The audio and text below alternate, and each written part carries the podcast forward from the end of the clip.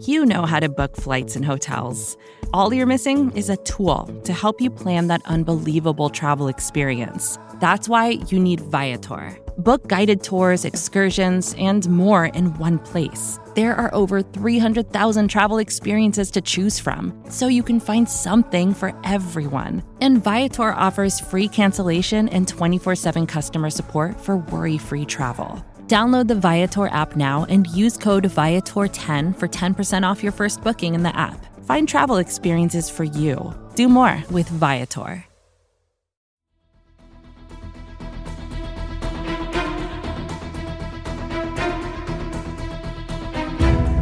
Hello, Bleeding Green Nation, and welcome back to another edition of Eye on the Enemy, powered by SB Nation and Bleeding Green Nation. I'm your host, John Stolnis. You can follow me on Twitter at John Stolnis. And coming up, we're going to talk to ESPN Sports Center anchor Kevin Negandhi about the hiring of Nick Sirianni as the Eagles' new head coach We'll also get you some reaction from around the league and from some of the Eagles players who are on social media. They've re- reacted to the hiring of former Colts offensive coordinator, the guy who worked directly under Frank Reich, Nick Sirianni, to take over as this team's head coach moving forward. And so, uh, before we jump into anything else, however, want to remind you to continue to hit bleedinggreennation.com every single day for all the latest information on the Sirianni hiring and uh, to preview championship week this week. Uh, and I'm going to do that coming up here in the podcast a little bit as well. And I'll give you my thoughts on Nick Sirianni and uh, some of the factors that may have gone into this hiring. Uh, but first, joining me to talk about the Eagles' new coaching hire is Sports Center anchor and Philly sports fan Kevin Negandhi, good friend of the podcast. You probably already follow him on Twitter, but if you don't, he's at K Negandhi ESPN. Kevin, thanks for coming on Eye on the Enemy, my friend. How are you? John, uh, my pleasure, man. I, am good. Uh, you know, yesterday was uh, there's a variety of reasons, uh, and the timing is well done by you. But there was a variety of reasons why yesterday stood out. But the one thing that specifically stood out to me was hard to believe that uh, Thursday, January 21st, was uh, the three-year anniversary of mm-hmm. I think the greatest game at the Linc. Yeah. And uh, the Eagles getting over the hump and uh, smashing the Vikings and going to Super Bowl 52. And here we are on that that same day on that anniversary. Uh, you know, leading Sports Center and talking about a new head coach mm-hmm. for this Eagles team and trying to figure out what's next. Yeah, I you know that day three years ago to me it's a toss up between that and the 2004 NFC Championship game against the Falcons. But you know the big difference between those two games, and I, I was at the game against the Falcons in 04 was that that was more of a relief I mean, I don't know what would have happened if they'd lost that game after losing three sta- three straight title games, the the last two at home, and that. But that was that was certainly more of like a big exhale as opposed to a party. I, I st- you know, and after all the struggles that team had in NFC title games, how even the ones that they won felt like a struggle. It was bizarre to watch them win a laugher in the NFC title game that took them to the Super Bowl, wasn't it? Yeah, well said. You know, it's a good way to to put them in categories because you know that was a phenomenal game, and uh, of course, uh, B Dog's hit on Alge Crumpler still being felt uh, yes. in South Philly. Mm-hmm. And, and, you're right because considering where they were and all the stuff they had to go through, um, completely different vibe. You know, mm-hmm. I was on the opposite end where I was in the uh, inside the Linc for the Vikings game, mm-hmm. and that you were holding your breath early on, and then mm-hmm. once Patrick Robinson got the interception and he returned it for the touchdown, it just opened up the floodgates, and the, the vibe, the, the next two hours felt like a party, mm-hmm, like, yeah. like a legit party, like. Yeah. Each and every possession was like, can you believe they did this? The flea flicker, you know, all that stuff was so much fun. Mm-hmm. And that final quarter, we didn't have to bite our nails, right? No. That final quarter felt like I can't believe this is actually happening. Mm-hmm. So, um, two completely different vibes and feelings. And um, for me, uh, for me, three years ago will always stand out because you could celebrate with your own family, the mm-hmm. Philadelphia family, because the Minnesota, uh, you know, experience was completely different mm-hmm. uh, because you're you're in a different place and and you're with, uh, you know, people that are just meeting up together, but at the same time, you've got Patriots fans in that building. Uh, yeah. the, the Philly experience and, and closing out a, an NFC championship game, uh, honestly, there's nothing better. In prime time and how they did it. And uh, I've, got, I've got great memories of that team. And, and, you know, that was three years ago, and that feels like that was a decade ago, considering where we're at right now. Yeah, no doubt about it. And and let's talk about where we're at right now because it's fun to reminisce. But uh, obviously, this football team has some has some issues in the front office and with their quarterback situation, and those things are all going to be worked out here over the next few months and years. But right now, uh, we're going to talk about uh, the new head coach the Eagles just hired, offense former offensive coordinator for the Indianapolis Colts under Frank Reich, Nick Sirianni, and of course, um, this is a th- this is a guy who I don't think many of us heard of before the last couple of weeks. This is certainly, you know, certainly football guys know who Nick Sirianni is. People who are who are you know live and breathe and, and, and eat this stuff know who Nick Sirianni is. But for the casual fan, there was no reason to think he would be on anybody's short list. Of course, the Eagles didn't have a short list; they had a long list, and they were looking at seemingly every coordinator under the sun here over the last couple of weeks. But um, just before we get into the details, what are your general impressions of of Nick Sirianni? You know, I feel like um, it's going to be hard to judge him early on because, first off, he, he doesn't have head coaching experience, so he's going to be learning on the job. And second, he's coming into a situation where um, the idea of molding a quarterback is going to be tough because he's got to figure out who's his quarterback. Mm-hmm. And uh, is this a question of are, are you fixing the the guy that looked like the cornerstone franchise quarterback? Are you putting out fires inside a locker room because of uh, are we are we going to have factions inside that locker room that want to see Carson Wentz or Jalen Hurts? Or there's so many unknowns on who's going to be the starter in September that this guy has to figure out. But at the same time, he has to figure out his way through the entire locker room. So the stuff I've heard from guys that I trust in the NFL, uh, guys that I, I, I've been texting uh, over the last, uh, you know, Mm-hmm. six months, but also especially during the uh, the last week in the coaching search. This coaches that they interviewed just showed me that uh, the person that they really thought that they were going to have wasn't the guy, Mm. or um, things may have changed on the quarterback situation. And you know when you when you see the connection that Frank Reich has and the influence that he has with Nick Sirianni and the conversation with Carson Wentz, you start to, you know, connect the dots. Oh, well, this would naturally make sense. But at the same time, I don't think he was on many people's radars. Right. And um, I feel I feel like you know I have some optimism, but I come back to one thing, and and I haven't been this way, John, in a while when it comes to the Eagles and it's really depressing. And I don't want to depress our audience, but like in the end, it doesn't matter who you have as the coach if the coach doesn't have any sense of power of putting Mm. together a staff. If the coach doesn't have uh, any any say or strong influence on how to build the roster, uh, that is what kind of free agents as well as what kind of draft picks. And Mhm. that was a huge issue with Doug.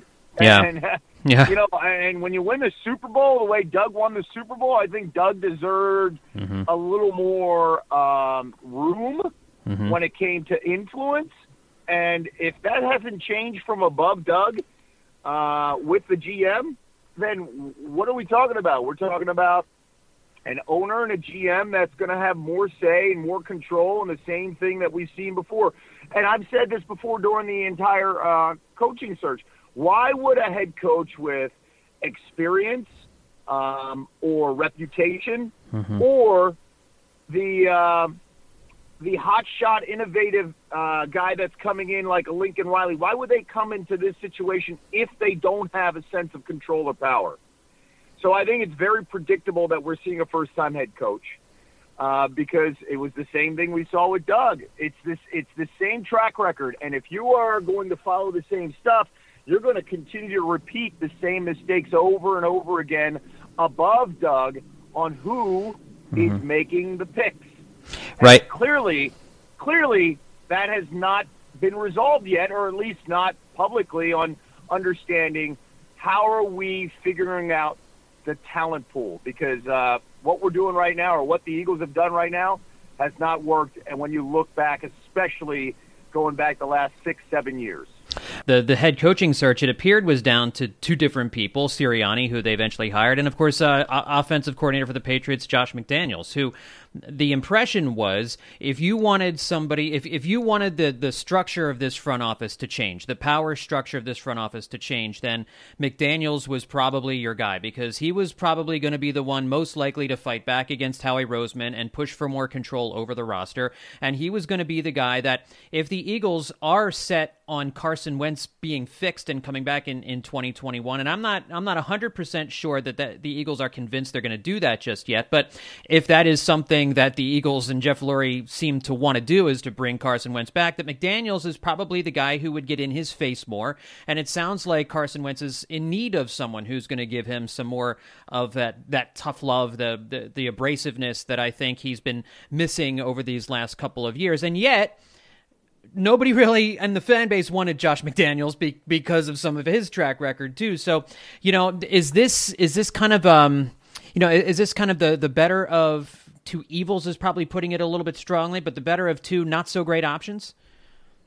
Um I'm not sure because I, I'm not sure how much I believe uh, that Josh McDaniels was going to be coming to Philadelphia. Mm uh, from the people that I've talked to, that I, I don't know if that was uh, if that was as serious as it was made out to be. Mm-hmm. Now, I will say this: one thing that I could not understand with Josh McDaniels and that conversation coming to Philadelphia was, if you look at his track record and how it blew up in Denver, how he burned a lot of bridges in Indy, and his reputation on getting another job around the league clearly Josh had to find a place wherever he's going to eventually be a head coach. He has to find a place where, all right, this is my third third chance to, to hit something because who knows if I'm going to get another opportunity in the batter's box. Mm. I didn't understand why that opportunity would be in Philadelphia. I, that that that to me still never made sense. If the same structure is still built in place with Howie Roseman making the decisions. Why would Josh McDaniels come in this environment in the first place? I, I just, you know, again, I come back to, you know, if you're a first time head coach, you have an opportunity. It's hard to say no, right? But mm-hmm. if you are working on your third strike, why would you come here if you don't have any type of power?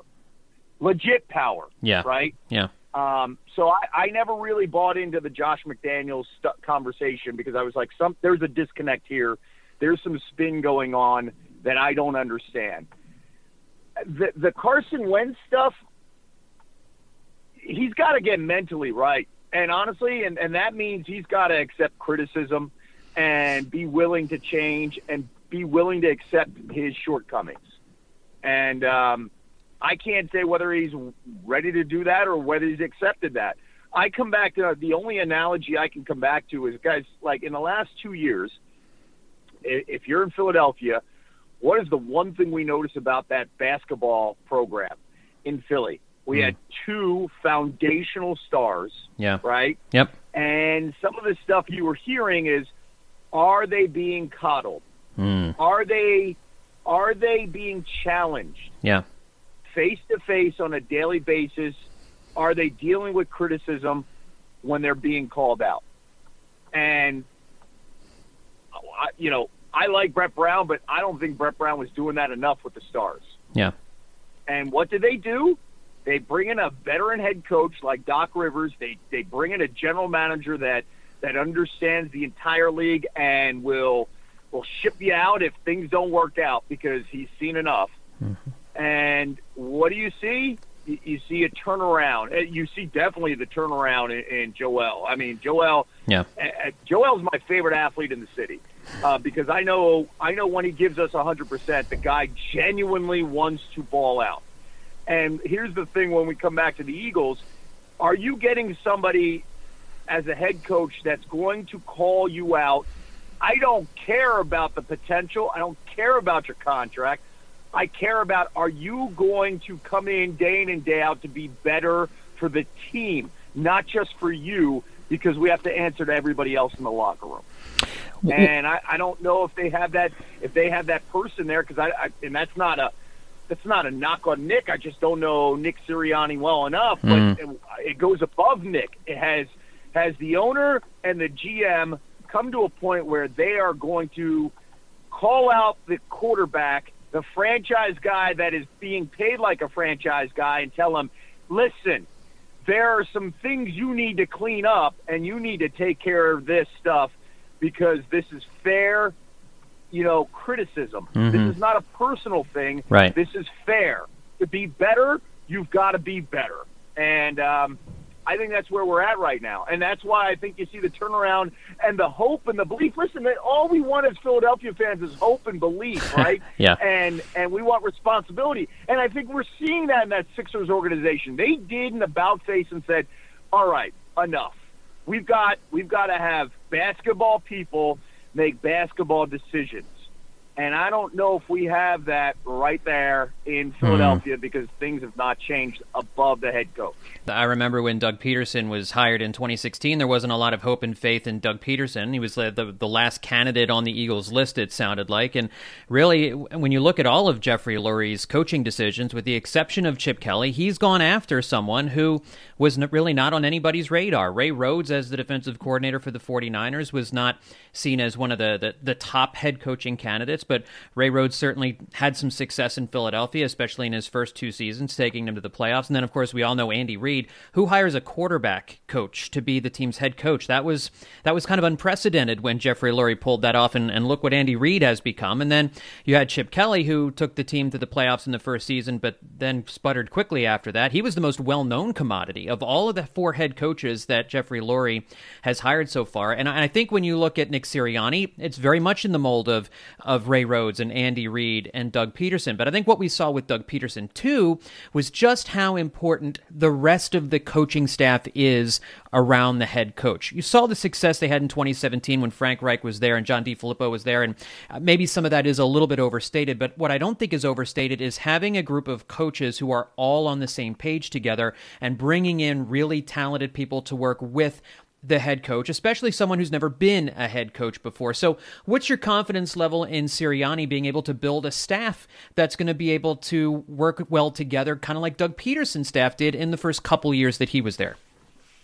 Uh, that that is a huge question, and and and are you going to allow the coach to cook the way he wants yeah, to cook? Right, right, right. Um, that that was a question with Doug Pederson. Was was Doug being able to put together his own staff and um, I, I don't. I it, it's hard for me to say anything until we can see who's hired and we find out why they were hired and who hired them.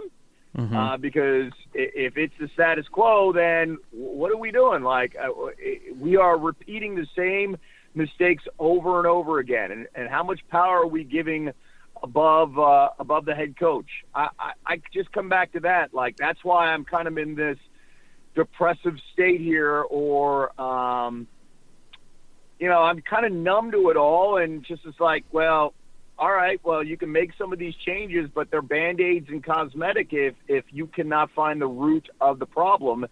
And um and i will come i will say this listen howie i called howie out you know many times many times before. And then when 2017 came around and he nailed literally every single thing. And they won the championship. I had a conversation with Howie, and I, I, I said, "Listen, you, you did a phenomenal job." And uh, and Howie, Howie uh, expressed himself, and he was he was not pleased with me. And then I said, "Good for you." I said, "You deserve to call everybody out." But at the same time, uh, this is a city that you know they'll give you a break. You brought us a Super Bowl, and I think there was a honeymoon period the following year, and then some questions the following year. But now it's like, whoa, wait, are we anywhere closer? No, we've gone, we've gone backwards, and we've gone to mm-hmm. pre Super Bowl again, where it's like these some of these picks have just they have not panned out, and they have really hurt this team. And um, and then and then a lot of stuff's being made about hey, you know, it's he's he knows what he's doing with the salary cap. Well, look at look at the, where we're at in the salary cap. Yeah. We are in we're in bad shape. The Eagles are in bad shape. Yeah. So I I just come back to why why didn't we get a clean break? Why didn't we just start all over here as we should have? and kind of figure things out. And, and um, yeah, I, I, I'm I'm kind of at a loss for words. Uh, the the first two picks in this last year's draft, I think, really set the franchise back. Because if you don't hit on that that, that wide receiver, and, and Jalen Reagor may be maybe a super talented guy, but he wasn't on the field enough. And when you see what Justin Jefferson did the pick after, and then I like Jalen Hurts. I still don't understand the Jalen Hurts pick, especially when you give Carson Wentz the money that you give, and you have to fill all these other holes. Yeah. And I wanted Jeremy Chinn, and look what Jeremy Chinn oh, has, yeah. has done in, in Carolina, right? And you still didn't figure that out. We we made that second round pick like a luxury pick that that we are paying for right now, mm-hmm. yeah. and it's it's not Jalen Hurts' problem. It's not his issue. It's not his fault, and it's the position that he's in. And um, I just don't know. Uh, I don't know how this is going to play out inside the locker room where we have these two quarterbacks uh, together on the same team in September. I, I am skeptical. I personally don't see how you can bring both back without it being an, an absolute mess. But um, you know, knowing the Eagles, it sounds as though that they might actually try to do that here, and it'll leave their head coach the the very first thing that he's got to deal with is a quarterback controversy, which is not something any new first time head coach wants to deal with in a city like Philadelphia for sure. Um, when yes, I, and Jimmy, it comes back to this, right? You mentioned the mess. Who created that mess? It's Howie Roseman. Same Mhm. person that is still making the final decisions on personnel. yeah, no, And that's that's the disconnect that I keep coming to. And you know what? Uh, this is not just on Howie. This is on Jeffrey Lurie for Oh, yeah. allowing it to happen. Mhm. This is on Jeffrey Lurie for on his watch. Again, uh, grateful that he brought the Super Bowl. Uh, grateful. But what have we learned from years of mistakes? And I, I just don't know if the, these two guys have learned from mistakes. Uh, and and it is uh, I think it's going to wear down the fan base, especially if fans are allowed to go to games in 2021. Mm. If fans were allowed to go in 2020, um, I think we would have seen a lot more changes. That's that's a good point too. Yeah, you're right. Owners tend to make decisions a lot of times based on fan reaction, and no owner wants to hear forty-five thousand people screaming boos on television in a nationally televised game. That that does not go over well. That's a, a very loud signal.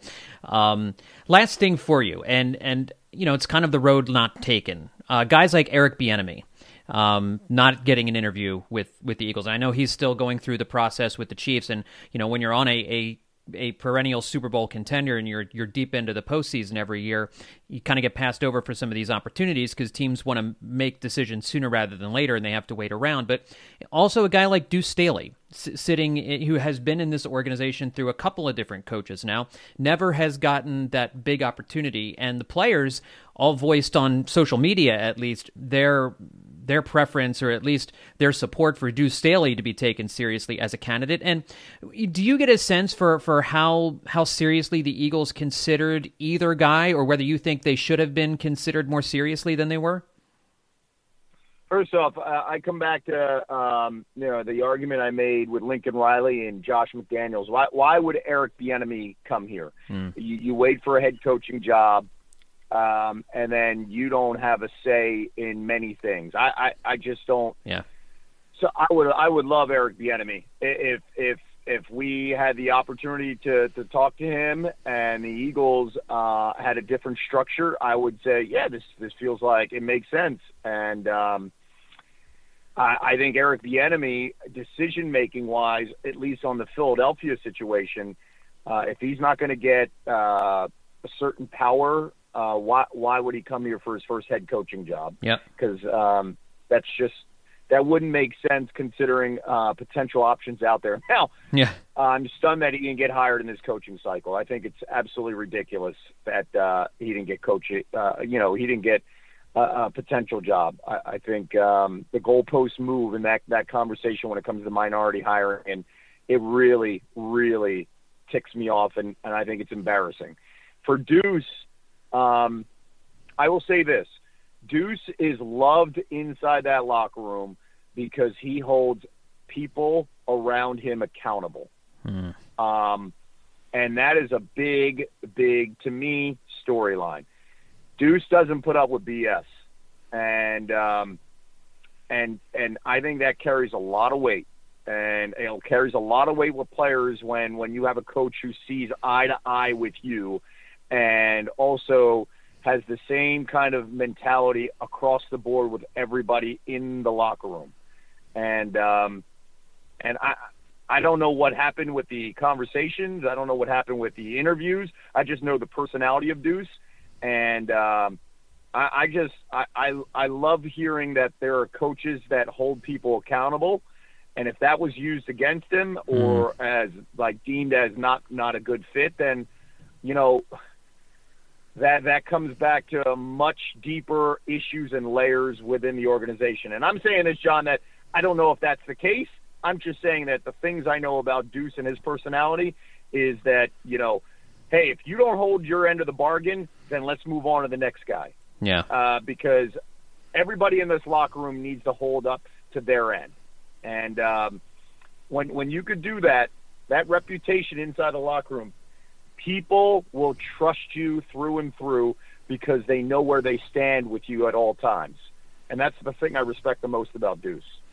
Real quick before I let you go, any any thoughts on the uh, the two championship games this weekend? You got the uh, the, the Chiefs taking on the Bills in, in Kansas City, and you've got uh, the Packers hosting Tampa Bay and Tom Brady and the Buccaneers. Any quick predictions or thoughts on these two games? Yeah, I'm pretty boring. I'm going to go with the Packers, um, but God forbid if you pick against Tom Brady and what he can do. right. um, but I just think uh, I think Aaron Rodgers, uh, Davante Adams, uh, I, I, the, the matchup with uh, Rodgers versus Todd Bowles defense is what I'm most looking forward to. If if the Packers get any pressure on Tom Brady, uh, then it's game over. The, mm. the key is getting pressure on Tom Brady, and they could not do that in Week Six. Uh, that will be critical for the Packers defense because if Brady's clean in the pocket, uh, then he could pick and and and he will be dangerous. But uh, I come back to to the to the two biggest playmakers on my, in my mind on the field are Aaron Rodgers and Davante Adams. Right. So that's why I picked the Packers. As for that Chiefs Bills game, um, it, it comes down to the health of Patrick Mahomes. Mm-hmm. If, if Mahomes, you know, and I, I'm not saying anything about the concussion. If Mahomes' toe is okay, uh, then the Chiefs win this, um, and and I think that they cover. So uh, the the question will be, can the Chiefs get anything from their running game? Because I think you're going to see both quarterbacks chuck the ball at least 40 times. Mm. And if the Chiefs can get anything from their running game, uh, that will help Mahomes um, immensely. Uh, listen, when you look at the Bills, shoot, what the Bills did against Baltimore, they were like, oh, we're just we're just going to throw the this is an Andy Reid throwback game, you know. yeah, yeah. Uh, our screen games are running it, uh, you know, our handoffs. Mm-hmm. Uh, so uh, I I just uh, I lean on the Chiefs uh, in that environment and the Mahomes magic just because that's the one thing I trust. Well, listen, it's going to be a fascinating weekend of football. Great quarterback matchup in the NFC, and really a great quarterback matchup in the AFC too. If we're if if Mahomes is playing, so they should be two pretty interesting football games. And of course, the uh, what the Eagles do next with their the rest of their coaches and the Carson Wentz, Jalen Hurts saga is going to keep us busy uh, all spring and summer long, folks. Make sure you are watching Sports Center every single day. Follow him on Twitter at K Negandhi ESPN. Kevin, thanks for coming back on Eye on the Enemy again, man. I appreciate it. John, thank you so much. I appreciate it. I hope you're safe and well, and my best to everybody listening. Well, up next, I'll give you some some more thoughts about the hiring of Sirianni, uh, some of the numbers behind it, perhaps, and also a championship week preview. That's coming up next here on Eye on the Enemy. Vacations can be tricky. You already know how to book flights and hotels, but now the only thing you're missing is, you know, the actual travel experience. Because is it really a vacation if you're just sitting around like you would at home? You need a tool to get the most out of your time away. That's where Viator steps in. You can book guided tours, activities, excursions, and more in one place to make your trip truly unforgettable. Viator has over 300,000 travel experiences to choose from. Everything from simple tours to extreme adventures and all the niche, interesting stuff in between so you can plan something that everyone you're traveling with will enjoy. Real traveler reviews give the inside scoop from people who already been on the experiences you're considering, so you can plan with confidence. Free cancellation helps you plan for the unexpected And 24 7 customer support means you can travel worry free. Download the Viator app now and use code Viator10 for 10% off your first booking in the app. Find travel experiences for you. Do more with Viator. Support for this show comes from Atlassian. Atlassian software like Jira, Confluence, and Loom help power global collaboration for all teams so they can accomplish everything that's impossible alone. Because individually, we're great, but together, we're so much better. That's why millions of teams around the world, including 75% of the Fortune 500, trust Atlassian software for everything from space exploration and green energy to delivering pizzas and podcasts. Whether you're a team of two, 200, or 2 million, or whether your team is around the corner or on another continent altogether, Atlassian software is built to help keep you all on the same page from start to finish. That way, every one of your teams, from engineering and IT to marketing, HR, and legal, can stay connected and move together as one towards shared company wide goals. Learn how to unleash the potential of your team at Atlassian.com. That's A T L A S S I A N.com. Atlassian. And we're back on Eye on the Enemy. So, some of the reaction from around the league. And um, Sirianni, again, as we've talked about, is one of those guys who people inside football know him a lot better than those of us who watch football and follow the Eagles really closely, but maybe, you know, don't keep track of exactly the, the the ins and outs and the inner workings of every offensive and defensive coordinator around the NFL. Field Yates, who of course most of you know from ESPN, he's one of their fantasy football gurus, tweeted out that Sirianni and him were both hired the same year in Kansas City when he was the offensive quality control coach. He said that dude worked and worked and worked tirelessly, taking on any task asked. He earned the respect of everyone around him, coaches and players alike. Eagles got a good one. Jeff McLane of the Philadelphia Inquirer, quoting an NFL source familiar with Sirianni's credentials as a head coach, said, quote, good guy, solid candidate. This is from the NFL source. Fairly smart, but not super smart. It's a little bit of a backhanded compliment. Concern is he is likely to top out at a B level coach for a team that is in the mix to make the playoffs. Not a real Super Bowl chance. Low drama, even keel. Brandon Lee Gowton, of course, from BGN Radio, uh, his quick take on the Eagles' hiring of Nick Sirianni. He said he's whelmed not overwhelmed or underwhelmed. Seems like a reasonable hire. Entering an undesirable situation, though. Of course, I don't disagree with that at all. Mike Kaye uh, sp- said, I spoke with an NFL source who's familiar with Nick Sirianni's coaching approach, said his strength is he focuses on the positive attributes of players as opposed to the negatives. And the source said he coaches to his players' strengths. I certainly like that as well. A couple other quotes from around the league. Uh, Adam Kaplan uh, quoted a coaching source on Sirianni, said he really grew into his role of offensive coordinator since the beginning with Frank Reich. You got that sense being around him that he was ready for more each season. Frank was the perfect guy to have as a mentor. And Albert Breer um, basically assured everybody that Sirianni won the job over the other candidates uh, that we talked about just a second ago with Kevin Negandhi. Some of the Eagles players' reaction uh, Lane Johnson tweeted out, Let's ride, hashtag fly Eagles fly, hashtag pave the lane. Um, K'Von Wallace uh, did a double eye, wide open eye emoji there. And Alex Singleton screamed, Let's get it in all caps. Um, so that's the reaction from Eagles fans so far. No reaction from Carson Wentz on social media, as I've seen as of yet. In fact, the last thing that I've seen from Carson Wentz on his Twitter account and on his Instagram account was from December 25th. Now, he's a new dad. He and his wife just had a baby uh, late in the 2020 season. So, uh, but that was that's the last social media post we've seen from Carson Wentz about any of this, and we haven't heard anything from him uh, over these uh, over these last couple of months. So, uh, we are obviously all waiting to see uh, what what Carson Wentz thinks of this hire. But that's some of the reaction around the NFL, and I wanted to get you some sound from Sirianni as well. The Colts website released some audio from him. Either I think this was from practice this year, but it might have been from last year, where he was mic'd up at a Colts practice. Take a listen to this. What's up, Glow? I'm mic'd up. See, they're taping us right now. Catch it. Catch it. I'll give you a hundred bucks. All right, Jonathan. What? This is the one you fumbled last year, one, two. There you go. We got to own this route right here. Little, you can get a little bit more. Now you'll feel it when somebody's on you if you can't, but you can get a little bit more there because that's a, we're trying to get this to you catch and go. Parris, at some point, get vertical. I got the GoPro and everything. Good. I go over top, you back shoulder. With the GoPro? With the Go, you got me with the GoPro. I like this at the top because it's like I, it's like when you were in high school with people and you just do that and they would flinch. That's what it feels like as a receiver. You didn't flinch when I hit, when I went to hit you. Why not? You're not scared of me? What is your best attribute? Yeah. Huh? Yeah, then after you catch the ball, you're a beast with the ball. But you got to practice that. You got to catch, and everything you got to catch and burst. Catch and burst so you get in that habit. Dig. Go off the ball. Dig off the football. Chad, flip your feet. Good call, Jacoby. Right? That's what we did. I mean, you love the energy, right? Sounds like a very positive guy. Definitely sounds like a player's coach, which is usually a pretty good thing.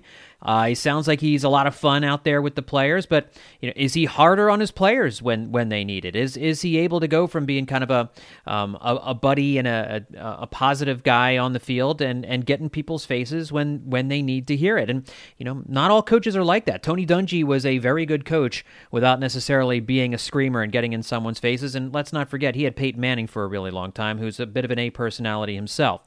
Here's what Frank Reich had to say about him a few years ago when he first got the Colts job job and how he knew that he wanted Sirianni to be his offensive coordinator. Nick, uh, we worked for three, three years together in San Diego.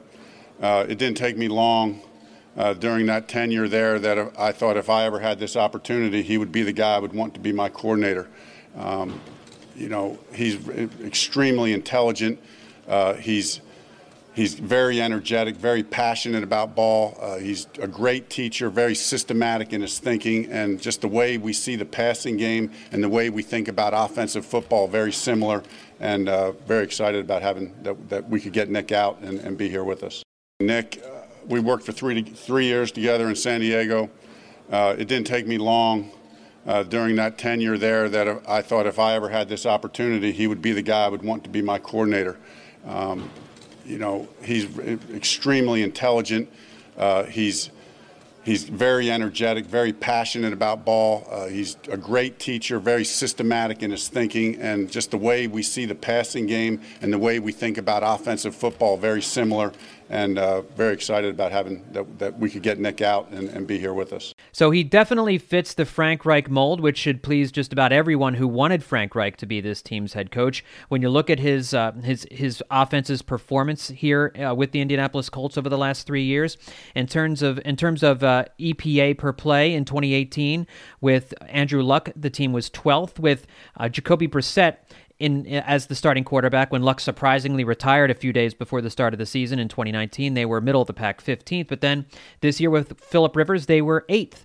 So this is a pretty good offense under Sirianni and Frank Reich. And listen, at the end of the day, this is truly going to be a wait and see hire, guys, because as Kevin said a couple of times in our interview, no seasoned head coach, no top of the line head coach. And it doesn't sound as though Eric Bieniemy wanted to interview with the Eagles. And some of the information that's come out um, over the last uh, day or so indicates that Bieniemy perhaps didn't want to interview with the Eagles. No big time college brain was going to come here and subjugate themselves under Howie Roseman the way Jeffrey Lurie would want them to. So that essentially left the Eagles with nothing but first time head coaching candidates, you know, offensive and defensive coordinators with no play calling experience. And so at the end of the day, if the Eagles couldn't invent a time machine and go back to the offseason after Super Bowl 52 and fire Doug Pederson, knowing that he'd be fired just three short years later, and give the job to Frank Reich, then hiring Reich's offensive coordinator and the guy that has molded Sirianni is probably the next best thing to the Eagles trying to alter the space time continuum. And so,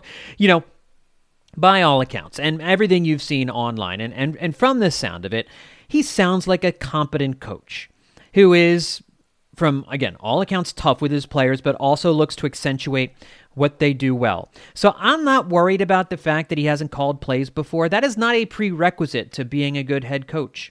You know, Doug Pederson only called plays a little bit of the time under Andy Reid. Remember John Harbaugh? He was the special teams coach under Andy Reid. Do you think he called any plays? He's been pretty good with the Ravens, don't you think? Probably a Hall of Fame head coach. Andy Reid hadn't really called plays under Mike Holmgren before the Eagles hired him. It's not the be all end all of head coaching. And I prefer a head coach that wants to utilize the talent that he has on hand to the best of their ability, rather than to try and force players into a rigid system. It works better that way. Now, it'll be interesting to see how he rounds out the rest of his staff. We talked about that just a minute ago. What kind of defense he prefers, what style of offense he'll run. That's really important, as we found out here at the end of Doug Pederson's tenure. A guy like Eric Bieniemy probably would have been a more obvious choice, but again, it sounds as though he turned down an opportunity to interview with the Eagles. Some of the reasons above were obviously the reasons why. You know, some of the reasons with Howie Roseman that we that we talked about in the interview Uh, were almost certainly some of the reasons why. And the quarterback situation is something that not many coaches who seemingly have options in front of them want to take on their first time around. Yeah, I thought Mike Kaye had a great line about this. He wrote in a piece Carson Wentz just won something for the first time since October the Eagles head coaching search. You know, it's pretty obvious that if the Eagles were going to bring in a coach that could or would placate Wentz, that it would be someone like Sirianni, who, by all accounts, is not a tough guy like Josh McDaniels. And I think in a lot of ways McDaniels is a is a fake tough guy. Right? Yeah, mo- most of the most of the word you hear about McDaniels is is that he's he's arrogant more than he is confident. And and that's not I don't think that gets I don't get think that gets through to players. And so with Sirianni, some of the obstacles he's facing is obviously Howie Roseman eh, making the decisions. We've seen the direction the team has gone under Howie Roseman over, these last few years. The, the other thing is he will automatically, unless the team trades Carson Wentz or trades Jalen Hurts this offseason, will have a quarterback controversy on his hands. Because you know the saying, if you got two quarterbacks, you don't have any. And that is absolutely true. He's going to be tasked with fixing a quarterback who also may not think he needs to be fixed. I wrote this for Bleeding Green Nation last week, or earlier this week, actually, it was. Who wants their first job out of the gate to be to butt heads with a stubborn quarterback who so far has seemingly made excuses for his poor play and doesn't think and isn't receptive to touch doesn't think he needs and isn't receptive to any tough coaching. So this these are some of the headwinds facing Nick Sirianni here. It, it, if Carson Wentz did win the quarter the, the coaching search, does that mean that Carson Wentz feels like he's going to be able to own Sirianni, that he's going to be able to push Sirianni around? Will Sirianni push back? Do the Eagles want a head coach who's going to push back against Carson Wentz? Do they see it as a problem that Wentz reportedly refused to listen to tough coaching from uh, from Press Taylor and Doug Pederson? Because that, that is what we're hearing is a lot of the reasons why Doug Pederson was let go. So are they looking to bring in? They obviously didn't want to bring in a guy like Josh McDaniels, and, you heard Kevin just a minute ago talking about not really being sure exactly how serious the Eagles were in Josh McDaniels. Maybe they were doing that to put a scare into Carson Wentz. You would like to think that upon reflection here over the last couple of months, that Wentz has been thinking more about how he played this year, his response to his his poor play maybe being more open and receptive to criticism but you would have thought after the philly voice piece that came out a couple of years ago that that might have changed him and it apparently did not in any way shape or form. And so how much of a headache is nick sirianni going to have on his hands with with carson wentz? Right? I mean that's that's really what a lot of what this is coming down to. How much of a headache is he going to have on his hands? Will and maybe he won't be there. Maybe the eagles are looking at carson wentz as a tradable commodity for a team that that needs to add some more draft picks as part of a rebuild. But really, we just we just don't know much about Nick Sirianni.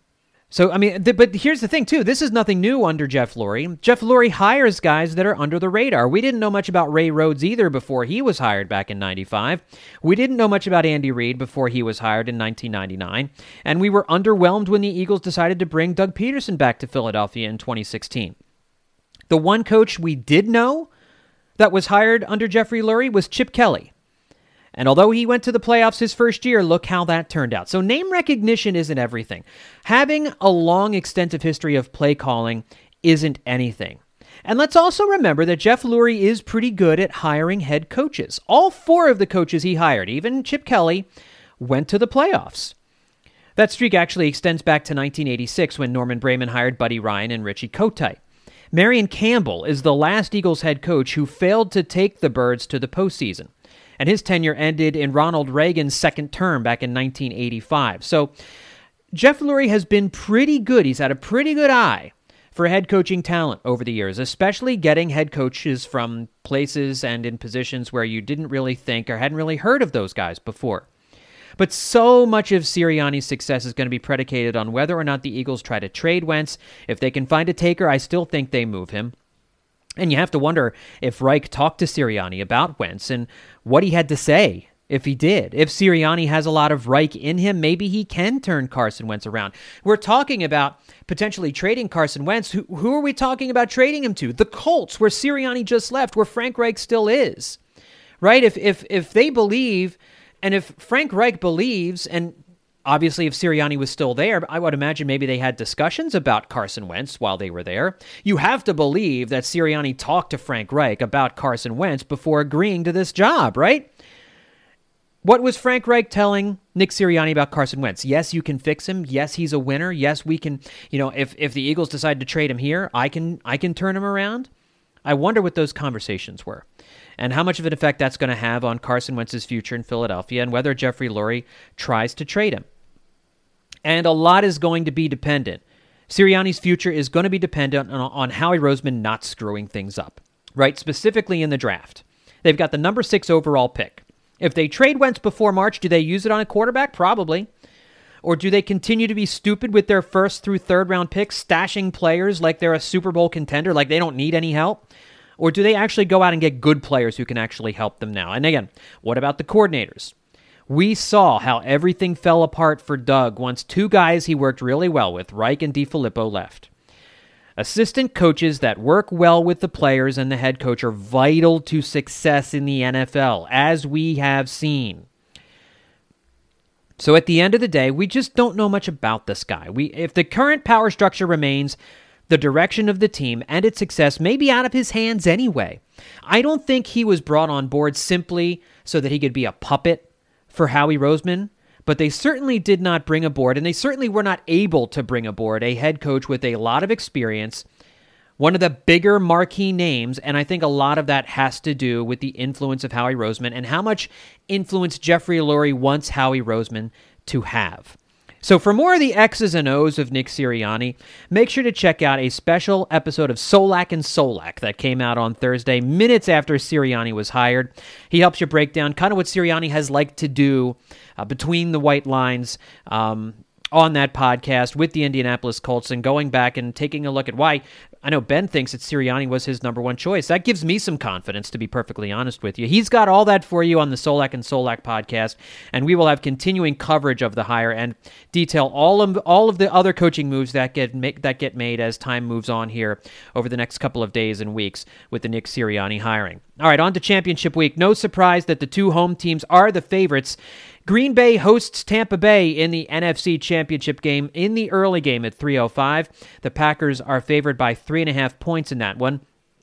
I'm picking the Packers here. When you watch Aaron Rodgers and the Packers on offense right now, everything they do just looks effortless. And credit LaFleur. I was not convinced that LaFleur was going to be able to continue the success that he had last year when he got the Packers to the NFC Championship game. They've been even better this year. Rodgers seemingly knows what to do with the football on every single play, and behind a good offensive line with Davante Adams at wide receiver, with Aaron Jones in the backfield, I just don't see how the Tampa Bay Buccaneers are going to be able to stop him. You do have Tom Brady, and the Bucs do have a lot of talent, although Antonio Brown is not going to play for the Buccaneers in this one. But they do seem to have hit their stride over the last few weeks. But playing on the road shouldn't be as tough as it normally is in an NFC championship game, and Brady has a ton of experience. But Rodgers also has a ton of experience, and I expect I expect Aaron to get the better of this matchup. Either way, we will get to watch the two best quarterbacks of this era battle it out with an invitation to the Super Bowl on the line. This should be a great quarterback matchup, like we've seen back in the day with Troy Aikman and Steve Young, uh, like we'd seen uh, with Brett Favre and, and Troy Aikman and, and all those guys when, when when those guys were in their heyday. Those are some great quarterback matchups, and I think you're going to get another one here. I've got Packers 35, Bucs 31. In the AFC Championship game, in which Buffalo is going to Kansas City for the late game at 640, the Chiefs are favored by two and a half or three points, depending on your sports book. I think this Bill season has been enchanted. I know a lot of people say it reminds them of the 2017 Eagles season. I see that too. I especially see that in Josh Allen. He looks so much like 2017 Carson Wentz. It's crazy. And that whole team just has a feel good vibe to it that is contagious. I'm rooting hard for the Buffalo Bills for this postseason. That fan base needs a championship more than any other fan base in professional sports. But no matter how much it feels like they are the 2017 Eagles, I will tell you, if the 2017 Eagles had to face Patrick Mahomes and the 2020 Chiefs, I'm not sure there would have been a chance for them to play in Super Bowl 52. Andy Reid and Patrick Mahomes are the most lethal duo in football right now. And since it looks like Mahomes is going to play on Sunday, and it, he's su- supposedly passed all the, the COVID protocols, um, as I'm recording this on Friday afternoon, they have confirmed that he is going to play. You have to give this game to the defending Super Bowl champs at home in what I think could be an NFL classic, a high scoring affair.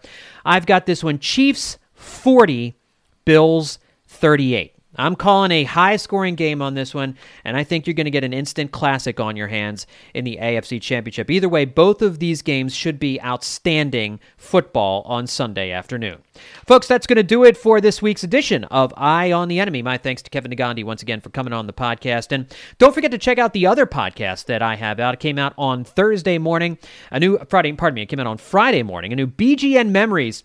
We are celebrating the 40th anniversary of the 1980 Eagles NFC Championship season. And because it's championship week, this week I took a deep dive into the NFC title game between the Eagles and Dallas Cowboys at Veterans Stadium 40 years ago. One of the greatest games in franchise history. And of course, we talked all about the Wilbert Montgomery run, the Dallas Cowboys jersey controversy, and everything else that made that game one of the greatest in franchise history. So make sure you check out that episode of BGN Memories where we break that whole game down and everything that led up to it. Thanks everybody for tuning in. We'll talk to you next time here on Eye on the Enemy.